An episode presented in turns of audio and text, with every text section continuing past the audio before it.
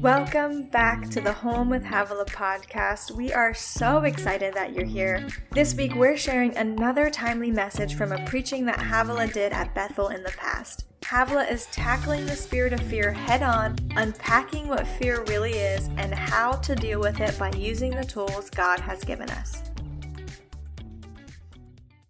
Nehemiah chapter 4, verse 14 says this After I looked th- things over, I stood up and I said to the nobles and the officials and the rest of the people, don't be afraid. If you're an underliner or a circler, I want you to just underline three things in this passage. I want you to circle it, underline it, whatever you need to do. I want you to get this down.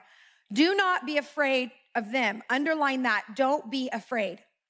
Remember the Lord. Underline that. You can put a little two next to it if that helps you. Who is great and awesome and fight. Underline the word fight. He, for your families, your sons, your daughters, your wives, and your homes. You know, the Lord, I love this passage because Nehemiah is coming in and he's trying to rebuild the walls of the city. And he's scared. He was a cupbearer and he has a burden for his generation. He has a burden for his culture, just like you came here. You know, you have a burden for your generation and your culture. That's why you're here. You spent hundreds of dollars to come to a little town called Redding to come and receive because you're saying, God, I want the culture that I'm a part of to be changed. I want to be a vessel in your kingdom. I want to be a part of it. And whether it's a hand or a foot or a mouth, I don't care. I just want to do something for your kingdom. And the Lord loves that about you. And that's what Nehemiah is doing. Nehemiah is in this season when God has, has, he's heard about his people. He's heard that they are in destruction. And and he says, Let me go back and build the walls of the city.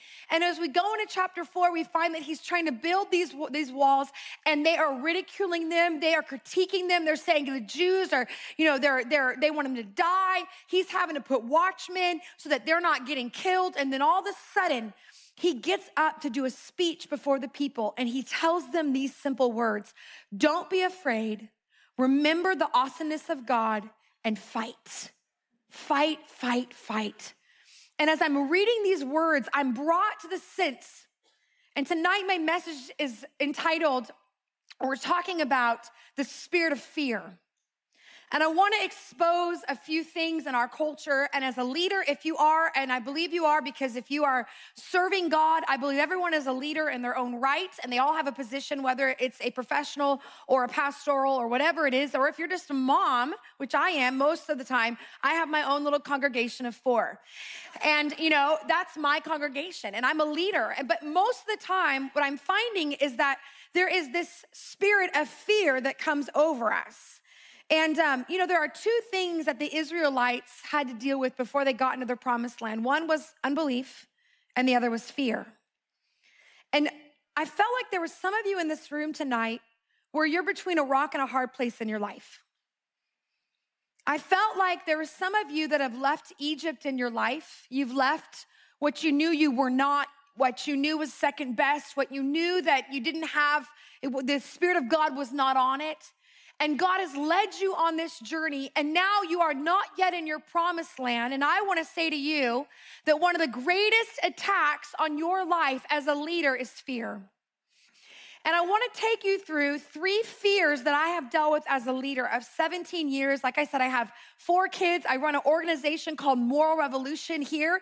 It is a purity movement that's based in writing curriculum and resources where we teach people how to live a healthy life predominantly in their sexuality. And we teach them that, that God did not, uh, is not afraid of sex. He's not embarrassed of sex. In fact, he gave you your sex drive so you can't pray it away. but we are also called to steward that well. And how do we do that? Because most of the time in our generation, we get our needs met by our sex, sexuality. And that's what we're taught that you can get most of your needs met in the bedroom if you if you just figure it out. And we just believe that's a lie that that was not what you were called to have. That the bedroom was meant to be for covenant and for safety and security and for a man to choose a woman and a woman to choose a man for life for the rest of their life. And so we're kind of going after that. But I we run that organization, and then I myself travel two to three times a month, also teaching. And so here I am. I'm navigating two ministries, four kids being a pastor, Uh, living in, in, a city where none of my family lives, and here I am, I'm trying to navigate my life as a young leader. And can I just be honest? It's really hard. Like, there is no prayer time that's going to remove how hard that is. You can't give your kids away once you've given birth to them. How many of you, I don't know if you know that. People don't adopt other people's kids like that, you know, if you've, give, if you've given birth to them. So, you know, it's, it's one of those things where I'm having to navigate. And what has been interesting for me is what I've had to deal with in my life. And I, I'm at the season when I think I shouldn't have to deal with it. You ever been in that stage? I shouldn't have to deal with this anymore. I'm a 36 year old woman. I've loved God since I was 17. I, I mean, I have fasted, I have prayed. I've been godly. I mean, I have said no. I have said yes. I have I've been tired. I've done it I've done it tired. I've done it afraid. I've done I mean, I you said go and I've gone. You said jump and I said all high. I mean, God, I have been one of those that have very rarely said no to God. And even in the midst of having a pretty good track record, I still have had to deal with fear. And the funny part is, is that if you look at my life on the outside, it looks like I'm fearless. And I am not fearless. But what I've exposed is what fear is, and I know how to deal with fear. And that's what I want to teach you a little bit tonight because no matter where you are, whether you're in the business world or whether you're trying to figure out what you are or you are on a sabbatical, whatever it is, God wants you to have these tools to learn how to deal with it. So, what I have learned is that fear is a part of it. And how do we deal with fear? So, Nehemiah, the first thing Nehemiah does is he teaches his people, don't be afraid. And what I have learned is that fear are two things. Number one, fear is a spirit. If you're taking notes, that I would write that down.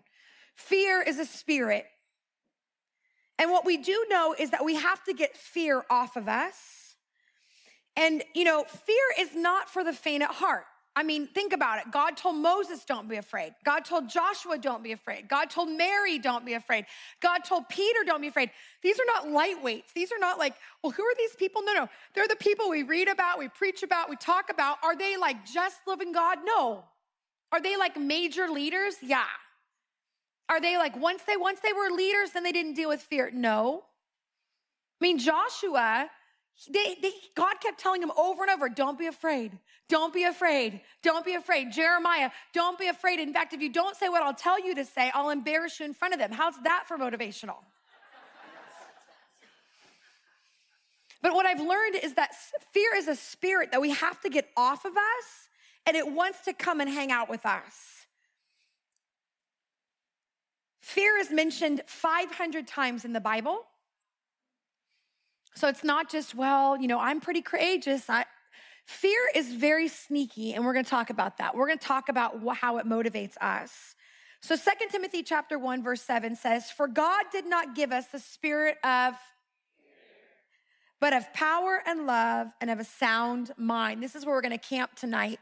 I love what the amplified says. It says, "For God did not give us the spirit of timidity, of cowardice, cringing, fawning fear. I love that thought. Like, he didn't give us a spirit where we need to be afraid. He didn't give us a spirit of backing off, of, oh, I don't know. No, no. He gave us a different type of spirit, it says, but he gave us a spirit of power, of love, of calm, and a well balanced mind. How many of you know fear really starts in the mind? Fear hangs out in the mind and it loves to make a way in your thoughts. And fear has a way of convincing you that it's true. Because, and we've learned about this a little bit, fear and fact are two different things to God. Fact is reality, but truth is his reality. And we've got to learn to decipher that in our lives. And so we find it's a well balanced and a disciplined and self controlled mind. You can't be brave and fearful at the same time. You're gonna have to choose what kind of leader you wanna be. Are you going to operate in fear? Are you going to operate in faith? Are you going to believe what God says? Are you going to believe what the devil says? It's, I just have learned it's kind of that simple. Are you going to allow your mind to play out every foul thing that could go wrong? Are you going to put your faith in Him that says, you know what, even if I walk through the valley of the shadow of death, I will fear no evil because your rod and your staff, they comfort me. There's a confidence that happens in us as leaders that we have to get a hold of. And I just want to say this in this generation, there is a fear that's coming on us, which says you don't get to speak out against cultural things that go against what the world believes. You're not allowed to talk against homosexuality. You're not allowed to talk against abortion. You're not allowed to talk about people that are promiscuous. You're not allowed to talk about, and we're again, we're not going to talk about all that tonight, so calm down. But I'm just saying, you're, you're, not allowed to, you're not allowed to talk about anything that would paint anybody in a bad picture. You need to be loving, gracious, and I am so after love and grace. I, I absolutely am. I mean, I'm like, if you don't feel loved, I don't want to talk to you about your sin until you feel loved. Like that's kind of where I'm at in my life. But, but what I'm finding is if we're going to be leaders in this generation, we're going to have to have conviction. And conviction is knowing what's right and wrong, no matter what anybody else tells us. And the only way we know what's right and wrong is through the word of God and through, you know, we can't, the legalism is adding to the word or taking away from the word is religion.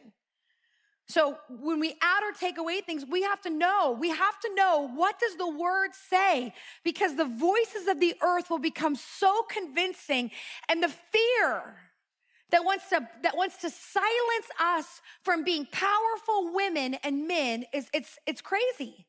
And so what I'm learning is that if you have the spirit of fear on you, you don't get to operate with the spirit of love, with the spirit of power and a, and a spirit of a sound mind. I believe that there is something called a spirit of power. You don't get to be powerful. You don't get to be honest. You don't get to be loving. You don't get to be have a sound mind because you're full of fear. And we've got to get it off of us. I, I have had many situations where I've had to get fear off of me. Fear is also a feeling. Fear is a feeling that comes up.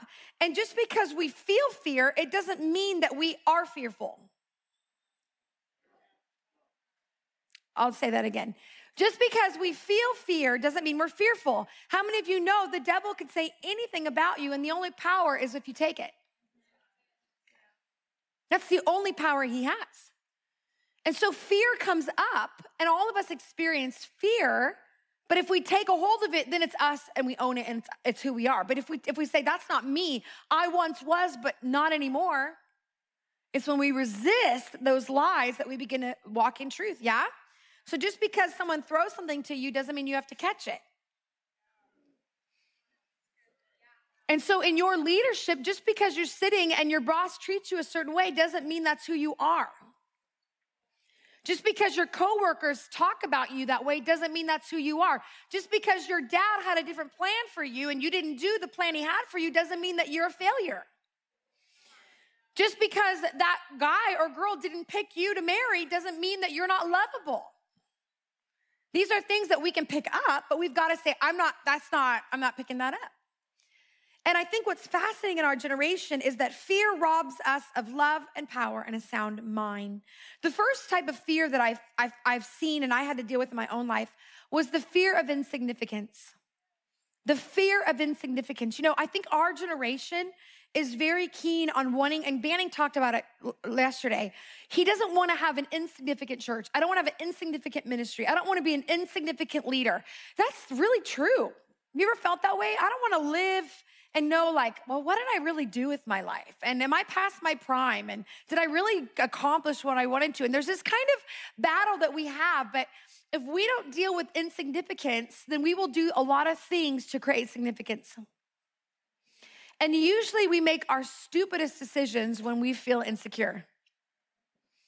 And we will reach for anything to get us to feel secure. I've told this story before, but when I was first um, serving the Lord, I was 17 and I battled with a lot of fear. I'm not a fearful per- person by nature. I'm actually, my dad used to call us the lion and the lamb, and I was the lion, and I have a very aggressive personality. I know it's shocking that you, you probably didn't see that, but um, I'm I'm kind of aggressive, but I was very fearful because I was horrible at school, and I was I was a very um, I was not good at education. I came from a family of very educated people. My grandfather was a, a Italian immigrant who was a shoe shine boy that worked his way up um, on a boat, came over from to New York State, worked his way from being an attorney to a Supreme Court justice of New York State. So that's kind of the, the blood that I have in me. And so all of my families are doctors and attorneys and they're in the legal system and, in, you know, in the government. And so here I am, the girl that can barely pull a C. And I am humiliated. I know, I mean, I'm around, everyone's picking colleges at 12 and 13, and I'm trying to pick like a trade school, possibly, like hairdressing.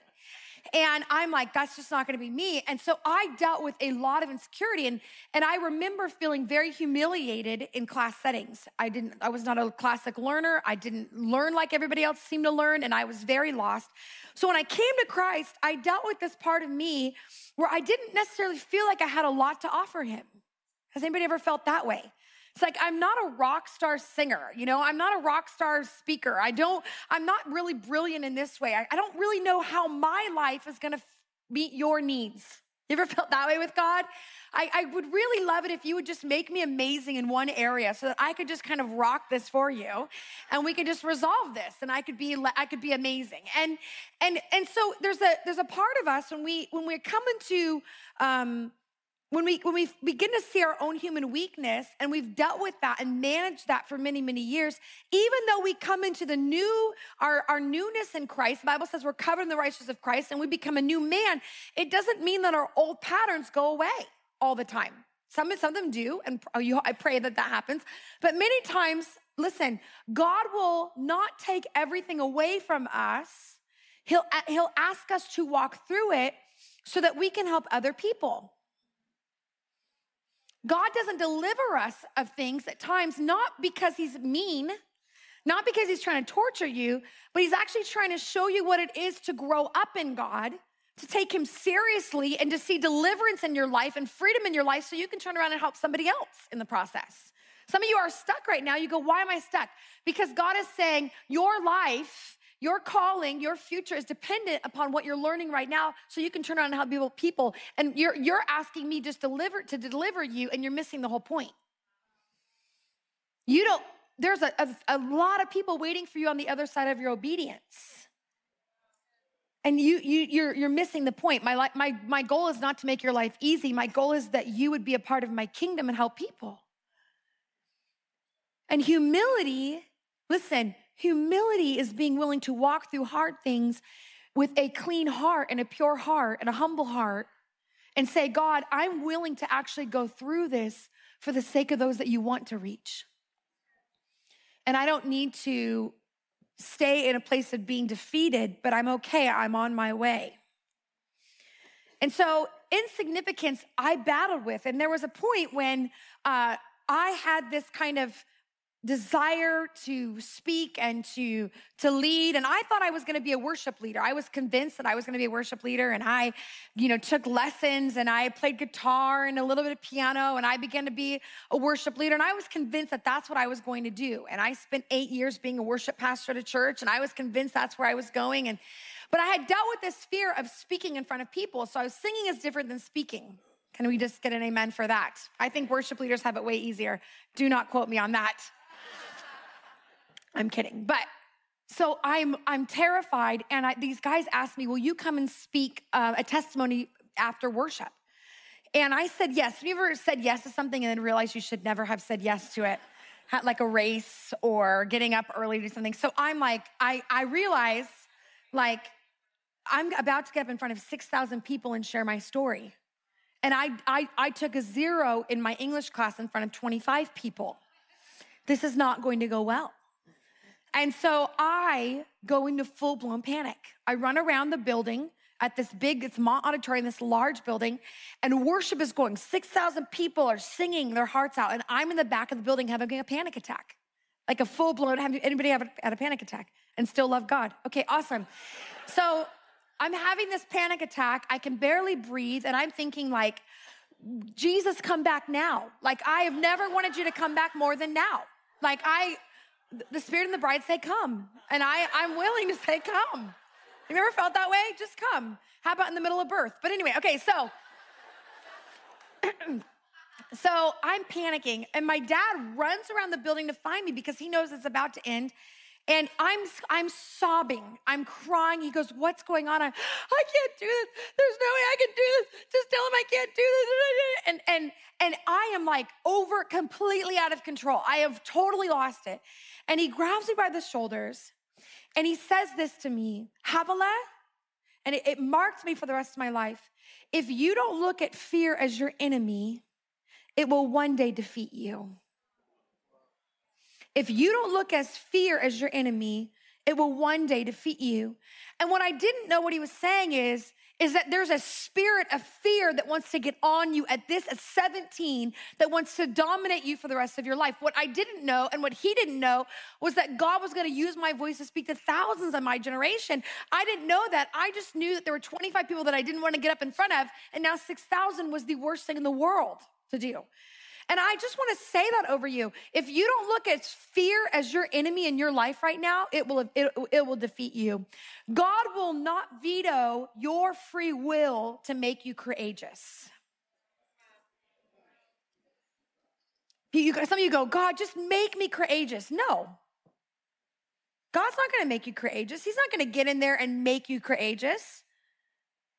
Your job is to do it afraid. Your job is to be obedient. Your role is to say, whatever you say, I'll say. Whatever you do, I'll do. And what you haven't, and what we don't know many times, is that when we, when we step out to obey God, and listen, this is important for a lot of you, wherever you are, what you have not calculated is the anointing that comes when you obey God. So all you can do is calculate, well, if I do this, what's the worst thing that can happen? Well, you know, they'll hate me for the rest of my life and I'll never preach again. And then, you know, I'll, I'll have to figure out something else. And I mean, you, you can go through all that. But what you don't know is that when you obey God, God begins to put his super on your natural and make you a supernatural Christian. He begins to give you something you did not have before. And you can't calculate anointing. All you can cal- calculate is risk and obedience. And if you do it, the Lord, the Lord tells you that He will be faithful to us. And so significance is an issue. And I remember feeling this battle of how do I, you know, the, the lie that the enemy says is, you don't have what it takes. That's the lie. You don't have, you've never had what it took. You're not very charismatic. You don't know how to gather people. You're not the sharpest tack. You're not actually that cute you know you're you're you're not your parents favorite and, and he begins to work overtime on us to let us know that you are not absolutely capable of being who you're called to be and I believe that 50, I would say 75% of Christians get stuck right at this fear. They get stuck at the, I don't think I can be who God's called me to be, so I will just check out, live life, and pay my dues, pay my tithe, love people, but I will not be powerful because I don't have what it takes. And let me say this if you are waiting for something or someone to happen in your life so that you can feel significant, when you get to that, you will not feel significant. Because significance is an inside job, it's not an outside job. And significance has to come from a knowing that you are loved, and that you are a lover of God and therefore you are successful, like Mike Bickle talks about, therefore your successful is enough. And what we have, and Banning referenced this, but what we do in life, listen, listen, this is so important. What you are doing right now is simply an assignment God has given you, but it is not who you are. I'm a mom right now. I'm a pastor right now. I'm doing what I've been assigned to do. But at the end of the night, when the lights go out and everything happens, I sit before God and I am his daughter. I am his, I'm his, his, his servant. He is mine. I am his done deal. And the only way to get rid of fear of significance in your life is a love encounter. That's it. If you don't know God loves you, from the deepest core of who you are at your ugliest, if you don't know that He loves you and you don't have to do another thing to get His attention, He is not mad at you. He is not sad. He's not angry. He's not overwhelmed by your attitude. He's not checking yes or no over your life. He has already said yes and will continue to say yes over you for the rest of your life, no matter if you never do another thing. If you know that that's how he feels about you, you're gonna be safe. You know, something I've said here before, but we don't grow in God and we don't do these type of things to make us more significant. And, we, and we've talked about this, but if I was to walk and pick up an old penny and a new penny and I held them in front of you, what value would they both have? The same, yeah? So, why do we come to conferences like this? Why do we have these amazing, gorgeous books? Whoever made those, good job. Why do we fly people in and write things and talk on teams? And why do we do all? Why do we do this as a as a as a Christian culture? Have you ever wondered that? Like, what? Why are we trying to get God's attention? No, God, we have His attention. The only reason we do things like this is because we want to be effective. And, and significance and being effective are two different things, meaning your identity of who God's called you to be will never change. You being effective is absolutely your responsibility. God absolutely wants you to grow in your effectiveness. And God knows what He gave you, and He knows what treasure you hold, and He knows what you're hiding. And it doesn't matter if you have one talent or half a talent, like I felt like. If you give him that, it's his job. It's his job to multiply it. It's your job to give it. Some of you, I just want to say this over you. You're discouraged where your life is at right now. You feel like you should be further along than you are. You feel like you should have got the job. You should have had the education. You should have had the, the marriage. You should have had the baby by now. You should have, and I just want to say over you, your timeline is not, is not God's timeline. The Bible says that he who began a good work in you will be faithful to complete it, complete it. So it means that whatever he's begun, he will continue in your life and you you're not done yet. And there's something about our generation where there's this anxiety that we need to be amazing by like 30. Can I just get an amen to that? We, if you're not amazing by 30, if you have not married the most gorgeous man, had the most gorgeous kids, driving the best car, you know, planning the best vacations, having the best ministry, whatever all that is, then you're not a success. And that is a lie from the pit of hell. Those things are bonuses to having a great, well, it's great. Did you deserve the wife you got? Most of you did not.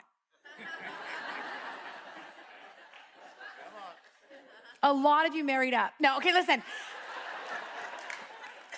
Do you deserve the job? There's always gonna be someone better than you coming in. It's not about us being like the most amazing. Can we just like decode all of this? Like, if my fear is that I have to be the best, there's always gonna be someone cuter right behind me. So I better just be obedient to what God's asked me to do and it's an assignment and it comes and goes, but it's not who I am. If you're battling with, I don't know if I have what it takes, I wanna say, you'll never have what it takes. Because it wasn't your responsibility to have what it takes. Your responsibility was to serve a God who is able. And God is able. Whether you feel like it or not, did you know it doesn't matter what you feel about God, does not change his character? You have no idea what he's about to do with your life. Like, just look at me. I'm about to mom you. You have no idea what he has for your life. He is thrilled with your life. The Bible says that he put you in this generation on purpose. The Bible says that David left his generation when his purpose was complete, which means that I can be fully confident that you being in this generation was not because your parents decided to have a good time one night. You're here because God said, God, I want that woman in that generation. She has something this generation needs. I want that man in that generation, in that state, with that family, in that community, because he has something that he possesses the likeness of God. Come on, the likeness of God in his workplace. And those people aren't gonna know about me unless he begins to shine like me. Some of you want to be ripped out of your workplaces, and I'm saying, why don't you be Jesus? Just be Jesus. You go, what does that mean? I don't know. I have no idea what that means for you. Because I don't know what God's asking you to do. Just be obedient. Some of you, you're thinking, what's going on? And I'm saying, you're just in your wilderness. Calm down. You're just being developed. Well, I don't know. Should I be? It's okay. You're not to miss it. Like, I just want to like dumb all of that down for you. Look, look at me. You're not to, God wants you to get it more than you want to get it. God has huge investment in you. He's not like, well, I gave, they didn't go to the church service that I was to speak to them at. Too bad. Good luck. Too bad, Pastor Todd, wherever you are, you missed your word.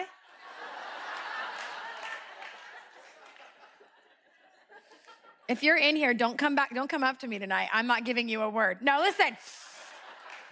I'm teasing, but listen, God is going to, He, I, I, I just, there's something in our lives that the older I've gotten in the Lord, the more I just trust Him. If He wants me to get it, I'm gonna get it. He's not mean. He's not cruel. Well, should I, I, I should be married. Did I miss the guy? No, listen. You're not gonna miss the guy or the girl. It's just an earthly husband or spouse. You've got the best spouse already. Calm down. You're, you're in the best place. The Bible says, unless you have to get married, don't. So the people next to you that got married, they're just perverts. They had to get married. No, no, that's not. Do not tweet that. Do not tweet that. If you're not married, you're just, you know, you're the pure. You're the pure. You will see the you will see God. No, I'm kidding. Okay, so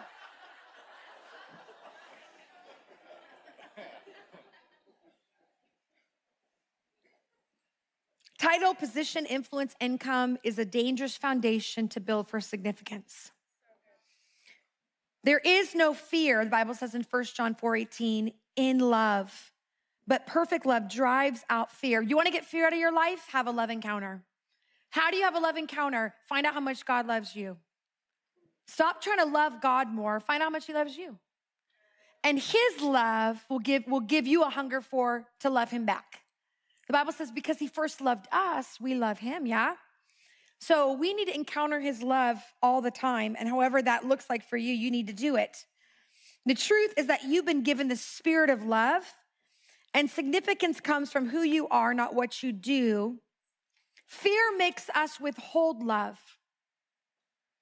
You can't, you cannot have, wherever you are in your life, you can't have a spirit of fear and a spirit of love operating at the same time.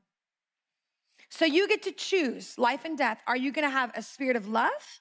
Are you gonna be so fearful you'll withhold love until someone deserves it? You see, how you react says everything about you and how they react says everything about them. How you choose to respond in life is has everything to do with what's on the inside of you. And you living an abundant life is completely in your grasp. Why? I believe that you can live an abundant life without anyone else participating. I believe you can live an abundant and joyful and encouraging life in God without anyone else participating because the kingdom of heaven is within, it is not from without. So, your ability to figure out who you are in the midst of wherever you are will keep you safe. You know, for me, my significance, I, how many of you have found that God will set up humbling experiences so you'll find out where your significance really la- like hang, hangs out? You know, for me, I cleaned houses for six years. And so God called me into ministry while I was a house cleaner. So anytime I felt amazing, I would on a Monday morning put on my sweats, slick my hair back, and go clean toilets. For years, six years, I would clean toilets. I would bring my little tape player with my little tapes. Remember those? You put it into a tape player. It's you'll have to Google it, and you put it in. How many remember when the tape would come out and you get the pencil? And then you would hope that it wouldn't fold. Does anybody remember that? Who does not remember that? That I can't, I don't even want to look at you. So listen. And I would put my tape in and I would listen. Listen, and I was in Bible school in the midst of cleaning houses. Listen, you can be trained wherever you are. You don't need, some of you don't need Bible school. Some of you need Bible school. You need to get the heck out of where you are. But there are some of you that you're waiting for someone else to make you spiritual. You're waiting for the environment to make you spiritual and holy and integrous. And I'm telling you, no environment is powerful enough to change what's going on in the inside of you. And so you might as well learn to be who you're called to be where you are. And if God moves you into seasons, and let Him move you into seasons.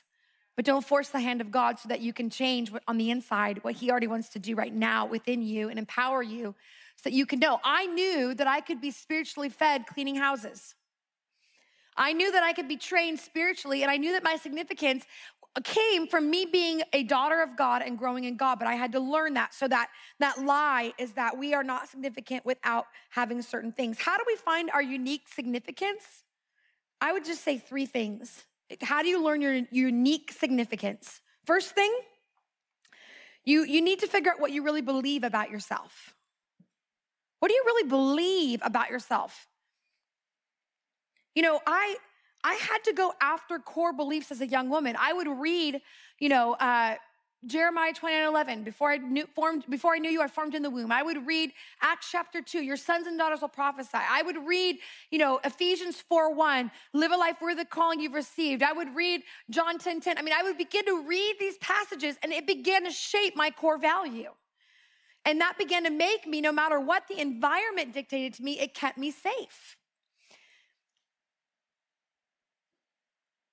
You can't be safe if you don't know the word. The word is foundational. You go, Well, I'm not a pastor, I'm not a leader. You're a believer in Christ. And the word is Him in word. In word. And there's a man between the pages that we're looking for. And it's Jesus. And Jesus is the one that's going to anoint you to do what you're and called you to do. So, what do you believe about yourself? Number two, what makes you unique?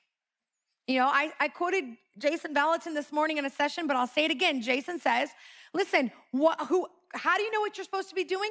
What are you good at? This whole thing in the world is like, what is your heart saying? God put gifts in you that, that God put in you. You go, well, I don't know. Everyone just tells me their secrets. Maybe you have an anointing for people that can, you can counsel. Well, people just always ask me about money. Maybe you have an anointing of wisdom. Well, people, you know, for me, I, I had an anointing to gather people, whether it was for good or bad, I gathered people. Well, I was the teepee gatherer. I mean, we teepee houses a lot, and I would gather lots of people and we would do it.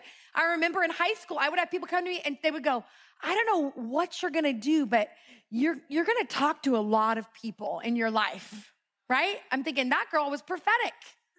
She just didn't know it.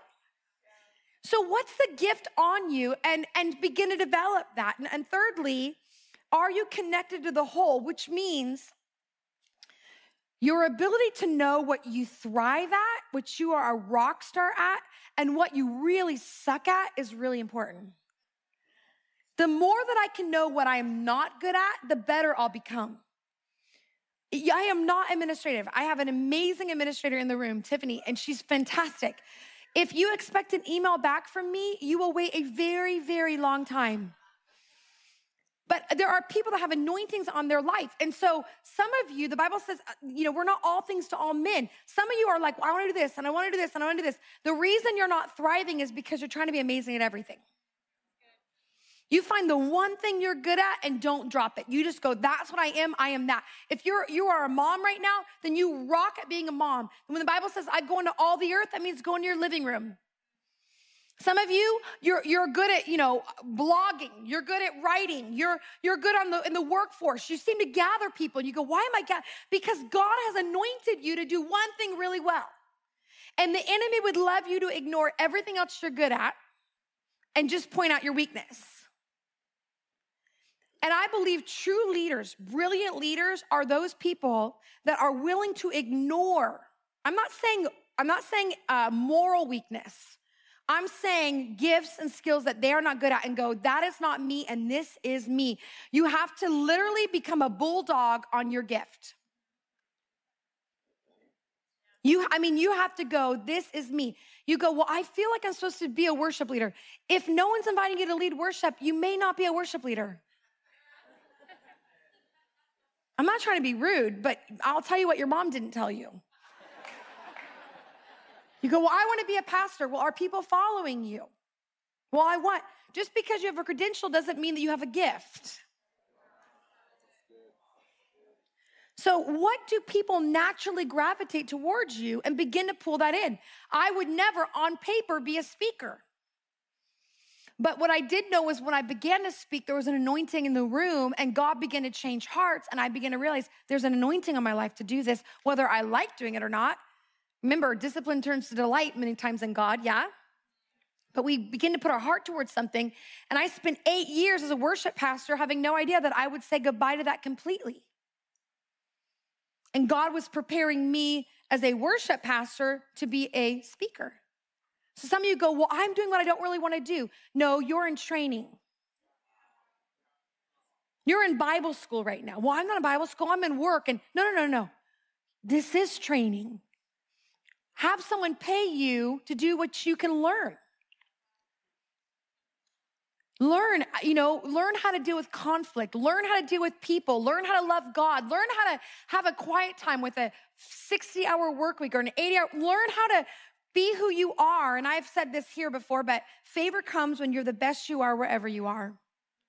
Favor comes when you are the best you are wherever you are, and he can change the sh- he can change the direction of the ship and ultimately still lead you. The second fear that I find with a lot of people in the church and what I've had to deal with is this whole thing about fear of pride. Can we just talk about this for a minute? There's this whole thing in the church that everyone, I, I just get it all the time. People go, Well, how do you know you're not being prideful? And I would like to say this I'm the most humble person I know. No, I, I would like to say this. I'm kidding. The Bible, God is such a gracious dad that he sets up systems that keep us safe if we want him. And the Bible said that if you have pride in your heart, what comes next? A fall. Does it say if you see someone with pride, trip them? if you see someone with arrogance, make sure that they have a fall. No, no. He, he's already saying it's already going to happen. I've already set up a system for them. And so I feel like there's this part of us that keeps us all kind of powerless. Because God forbid we start to look prideful. And what I want to say is if you are really serving God with your whole heart and doing what He's asked you to do, you'll be a little terrified in the midst of it. If you're really, I mean, giving 10, you know, 10% of our income or 15 or 20% away, to, that's scary. You know, praying for people when we can't see what's, what's, how many of you, it's scary. How many of you know, like giving, not having a plan B, but working somewhere and going, this is what God's told me to do? That can be terrifying. That keeps us humble in the process. And what I have found is that God is faithful to humble us, but what we have done is we have masked humility with this part of us that's really fear. I don't want to look prideful, so I'm not going to step out. I don't want to look prideful, so I'm not going to pray for them. We'll let somebody else pray for them because I'm I'm still working on being humble. And I'm saying, no, you're powerless. You're weak. You're immature. Because part of being humble is stepping out and being a leader. And don't be so fearful of pride, be fearful of being a coward. Be fearful of never living the life you were called to live because you were fearful that you wouldn't do it right. You know, I don't do everything perfect, but what I have found is that I am willing to take risks. And the risk takers, I'm telling you, we're the ones that change the world. I, I don't know, I, I have seen not me, but I'm saying the people I'm watching, they're willing to gather 250 people in a little town in Redding, California to give them something. Risk. Eric and Candace, risk. Do you guys understand that they've, we've not, this is our second year of doing something like this. Risk. We don't have any event like this. And all we have thousands and thousands of people that come from all over the world. And this is the first event that's like this.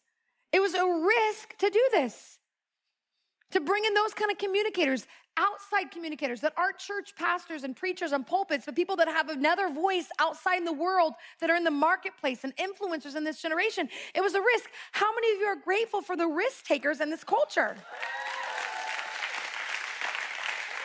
I'm so glad the 10 of us are, but I would say that there's so much more of that. So the fear of pride, you know, we, we end up learning these lessons. I, I, I've told this, but you know, when I was a young woman, I, uh, my second speaking engagement, I was 17 and a half, and we go to this place in Arizona and uh, we get up and we preach and we speak and we pray. And in the middle of our altar call, the pastor interrupts the entire altar call, shuts the whole meeting down. And I'm thinking, that did not go over very well, but I'm not very sharp, so I didn't know what had quite happened. So we go out to dinner that night, and the pastor, we I I ignorantly said, So what did you think of the night? And he said, Well, honestly, I don't believe in anything you did tonight. I don't believe in girls in ministry. I don't believe in what you preach. And if I had known that you would do what you did, I would have never had you. Really nice guy. Really nice guy. Now, and uh, I remember t- the breath being taken out of me at 17 and a half, going, I listen, I didn't call, I, I didn't plan on this. I didn't know I was gonna be doing this. So we ran home to my to our, our hotel. My parents were asleep. We woke them up. And I remember get, waking up and my dad was there and and we're just a mess. We're sobbing. We're like, this is the worst thing that could ever happen to us. Like, it was just mean. It was just mean. And me, even at 36 right now, I'm like, the guy was a jerk. That's how I felt. Just take that off the tape. So, anyway, just mean. He did I don't think he knew what he was doing. He didn't know how vulnerable we were as these young girls. And um, I, I, we tell my dad the whole story, and he says this to us again, another marking moment in my life. He said, Well, I guess you get to decide if man called you or God called you.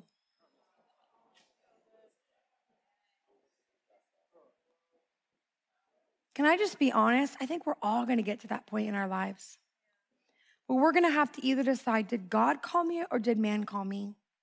Did God put me in this position or did I put myself in this position? Did God call me to marry this person or did I just decide it? Ultimately, Whatever we're doing, we've got to decide, you know what, God, you're in this, and I need to be a part of this. And the fear that, that happens so many times is that, you know, well, I don't, you know, am I trying to make something happen? God will set up situations for you that if you tried to make something happen, He'll deal with you. He'll humble you. And you'll get to see what's really living on the inside of you. And I've had many hard times where I've I've thought this is harder than I thought it was going to be. You ever had that in life? This is not what I signed up for. I don't like this. I should have just married wealthy and just called it a day. and I, again, that would not resolve the problem story. But there's a part of us where we begin to realize that if I'm always scared of pride and wrong attitudes and doing it wrong, I'm never gonna do it. So I might as well be better at asking forgiveness and doing a do over than I am at always trying to make it perfect. And the lie that many times hits us is that it's that lie of who do you think you are? So if it's not you don't have what it takes, it's usually who do you think you are? And that's a lie that really comes at us. Who do you think you are? And I'm going to say, I, who I am, I'm covered in the righteousness of Christ. Greater is he that's in me than he that's in the world. I am doing what God's called me to do in the process. And I, I just am fully confident that we've got to get to that. You know, I was at this meeting two weeks ago, and I was with these leaders, and I'm in this backyard, and we're prophesying over these, these leaders. I had not met them. And there was one woman that I'm prophesying over, and I take a risk and I'm telling her her life and talking about her future and all this kind of crazy stuff. And, and as I'm prophesying over her, she's smiling and crying and yes, agreeing. And then at the end of it, she says, Can I ask you a question? And I rarely get someone in the middle of me prophesying say, Hey, can I ask you a question about that? You know, I'm like, I, I don't know. Are we allowed to do this? Okay, ask me a question. And so she says, You know, I lead a lot of people. I'm a professional. I have 12 staff members. I lead a, you know, a whole, I'm an engineer. We have all this stuff I, I run. She said, but I, I, I fight fear of being able to do what I can do. I, I fight that I'm going to miss something. I'm going to make the wrong decision. I fight that, I fight that I, I'm not set up to do it well. And I, and as I'm talking, she goes, what do you think I should do? And as I'm talking to her, I realize this. Many of us deal with shame because we have a title or position, but we still deal with the fear in, it. And so we assume that when we had the position or we had the opportunity, we wouldn't be fearful anymore. Like we would, we would be, we'd be bigger than that. We'd be better than that. We'd be at 36. I shouldn't be dealing with am I significant? I shouldn't be dealing if I have what it takes. I shouldn't be dealing with should I have it? No, no, I shouldn't. And so we deal with shame. Some of you deal with shame because you're in your 30s or 40s and you're like, I should know what I'm doing with my life. And I don't. Or I shouldn't be dealing with insecurity. I shouldn't be dealing with fear. I shouldn't be dealing. And I'm saying, you need to be kind to yourself. You didn't, you've never been here before. You've never done this before. You've never been this age. You've never been married this long. You've never had this many kids. You've never had this kind of leadership around you. You've never been where you are right now. And many times we will critique ourselves for not having all the answers in a season we've never been in. How many of you ever found that to be true? And so we will ridicule ourselves. Well, why I thought I'd be better than this. Why? Because you fantasize that your life would be better than it is.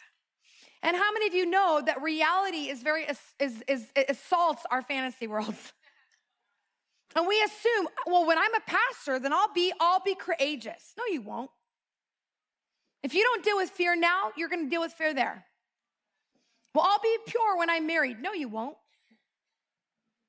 If you don't deal with your purity now, you will not be pure in marriage. How do I know that? Because we work with a lot of people.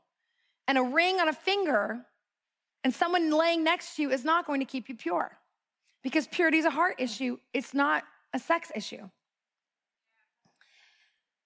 So we we sometimes shame ourselves in these moments.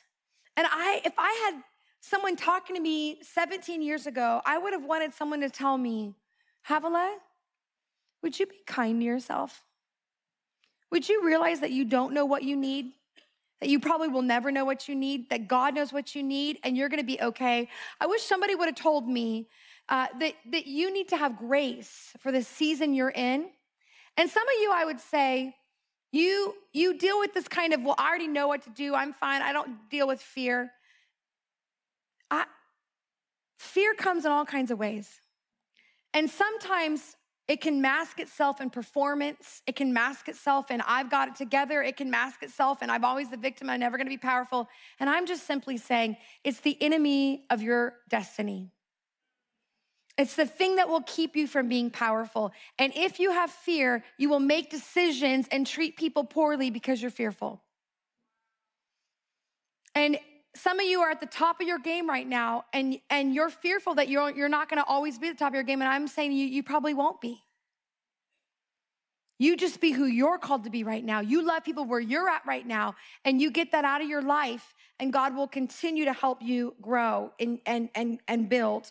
The truth is that you've been given a spirit of a sound mind. The Bible says in Psalms 34 4, it says, I sought the Lord, and he heard me, and he delivered me from all my fears. There's another fear that I didn't put up on the screen, but there's another fear I think that we that's kind of going throughout the church, and that is are we going to be relevant forever? How can we be relevant? Am I all, am I going to have a voice in this generation? Are people going to listen to me? Is there a relevance? And I remember at one point in my life with the Lord, I remember telling the Lord, you know, I I, I battled with insecurity because I didn't feel very revelatory. Have you ever felt that way? Like I didn't feel like you know, you go around people and everything they say is like should be written in the Bible. You're like that should be in the Bible. Like you're better than Paul. Like Paul is okay, but like you're amazing, you know, or you have certain people that when they, you ask them for counsel, it's like it's it's like out of a book. Like they just they just say something and you're like, that is the most profound thing I've ever heard in my entire life. And you're just passively saying that. Like, how amazing are you? And I remember, you know, battling with this fear of like, I'm I'm not that smart. I'm not that great. I'm doing the best I can. And I remember saying that to the Lord, I, I just want to be revelatory. I want to be amazing. And the Lord said to me very gently but firmly, He said, You know, Havilah, you don't need to be revelatory. I am revelatory. You don't need to be powerful. I'm powerful. You don't need to be amazing. I'm amazing. And it was just this kind of part of that responsibility shift where we begin to realize my responsibility is not to gather. If you're a pastor in the room, let me say something. Your job is not to gather. You go, what are you talking about? What I mean is this your job is to be powerful where you are. Your job is to be obedient. Your job is to be, is to be the most like God that you can and being the characteristic that He's given you. And your job is to operate in faith and freedom and grace and operate in power. And then God says, if you lift Him up, the Bible says, I will draw all men unto me, which means it's His responsibility to draw people. You go, well, I want to be amazing in this. Your job is to be obedient. Your job is to give God all you have. Your job is to recognize fear. And what's amazing is, listen, and I hope that you get this. You're pretty quiet tonight. I got to be honest. You're a little more quiet than I'm used to. What's, are you guys okay? Yeah. All right. I'm Italian. You have to talk to me. I have to feel loved. No, you're not responsible for that. Um, it's amazing how kind, what kind of fear you feel in different seasons of your life. You ever felt that? And what's amazing is people will look to you for the faith. Well, you're the leader. I mean, you should have tons of faith. And what I've learned is that I don't always have to feel faith, I just have to do it afraid. Most of what you will do in life, you will do not because you're skilled, but because you're just crazy enough to do it. Most of it, you, you're not gonna have, well, I knew exactly what to do in that because I've been prepared. I had, you know, all the classes. You don't know what you're doing. and the sooner you learn that, the safer you're going to be. Really, the sooner you learn, I don't know what tomorrow is gonna look like. The Bible says you're unwise to plan tomorrow. You're unwise to think you know exactly what you're gonna do and this is how it's all gonna work out. The Bible says don't do it serve, be obedient, do exactly you can plan. The Bible says you can plan, but he directs us, which means he can do whatever he wants to do. And the, the, Bible says there are many plans in a man's heart, but he is the one that directs them. He's the one that leads us. And I guess what I want to ask you tonight to consider is are there areas in your life that you have bought into fear? Are there things that have been a payoff for you? Are, are you still battling with the do I have what it takes? If you are, then you know what? That's okay. But you can't stay there. If you stay there, you won't be uh, you will never be powerful. You'll always somebody next to you will always pass you up because you'll be sitting at the do I have what it takes? Some of you tonight, you're at the place where you feel like people everyone around you thinks who do you think you are? And you have this fear that you don't have the character to sustain you. And I'm telling you tonight that just the fact that you're concerned about your character makes you more qualified than you think you are. Just the fact that you would be aware enough to go, Do I have integrity? Am I a woman or a man of humility? Just the fact that you're asking that question tells me a lot more about who you really are on the inside. And don't believe the lie of the enemy that says you have to be perfect to be used. That's a lie from the pit of hell. You don't have to be perfect. You just have to be you just have to be who God's called you to be and deal with things quickly. Be humble, work hard, do what's in front of you to do and the Bible says he will lift us up. The the last fear that I think a lot of us deal with is this this kind of part of us that says it has to be perfect for it to be successful. It's kind of like this part of us that believes I've been in the Lord for 17, 20 years. I should be past this. And it, it, it, takes our breath away. It takes, I mean, there are things that I go, I should be past this. And then I live in shame because I'm like, well, I should be better than this. And what I have to do is say, no, no, no, no, no. I didn't know I was going to be here. I didn't know what it was like to raise four boys in, in six and under. I didn't even know how we got them. No, I'm kidding. I figured it out. But listen, I, I don't know how to run two ministries. I don't know how to be married for nine years plus. I don't know how to be at Bethel. I don't know how to be a, a, a woman as a speaker. I, I've never done this before. I, I don't, no one is gonna help, no one's gonna be able to help me. They don't have my history. They don't know where I'm going. They can love the heck out of me. They can tell me a little bit. But let me tell you, even if I was to sit with you for a couple hours today, I would not be able to give you more than the Holy Spirit could give you. Because he I do I don't have the tools to give you that. Only he has the tools to give you what you need. And I have I have found very often that it's not so much what someone says, but it's what you hear. How many of you have found that to be true? You could be the most brilliant person, but if the person doesn't want to hear what you have to say, you are, it's worthless. And some of you right now, the Spirit of God is speaking to you, and you know why He's speaking to you? Because your heart wants Him, because you're hungry for Him. Some of you tonight, you're gonna have dreams. And in those dreams, God's gonna speak to you about your future. Some of you tonight, you're gonna go and someone's gonna pray for you, and we're about to pray for some people and speak some things. And God's gonna say exactly what you needed to hear, and you're gonna go, it sounded really simple, but you know, it's exactly what I needed to hear. If I could just love on all of you, and I would say this because we're at a leadership conference, and if we were at a church, I'd do it differently. But I just wanna say, as another young woman in the trenches, just like you guys are, because that's what I am. I'm just another woman, just another 36 year old girl that's on the other side, just digging the trench, trying to build the kingdom just like you are, wherever I am. I would say to you, have grace on yourself. We're all learning, we're gonna get there, but don't let fear stop you from being the man or woman you're called to be. Be courageous, be bold, do it afraid. Don't let the opinion of man stop you. Don't let the praises lift you up. They will come and go. You'd be amazed. In between, sandwiched in between emails are, you're amazing, and then who do you think you are? Right in the same email box. And do those things affect me? Sometimes. Sometimes they do, and sometimes they don't. But you know, even if it does, I'm not gonna shame myself for feeling like it shouldn't affect me. Does that make sense? Like we have to get off this track that says because we are amazing, this shouldn't affect us. Listen, I have a God that that that identifies with all of my weakness. And he knows exactly what I need and I trust his leadership. God loves you. If you hear nothing else, he knows exactly where you're at. We hope you feel encouraged after listening to this message today. And if you did, make sure you take a screenshot of this episode, share it on socials, and tag us at Truth to Table. Remember when we said Havilah will be releasing her new Bible study soon? It's almost here. Pre orders are right around the corner, and so is a big announcement about Truth Academy. You are not going to want to miss it, so make sure you're on our email list. Go subscribe at truthtotable.com and follow us on our socials. Stay tuned for next week's special podcast interview and an incredible way to start your holiday season. We'll see you then.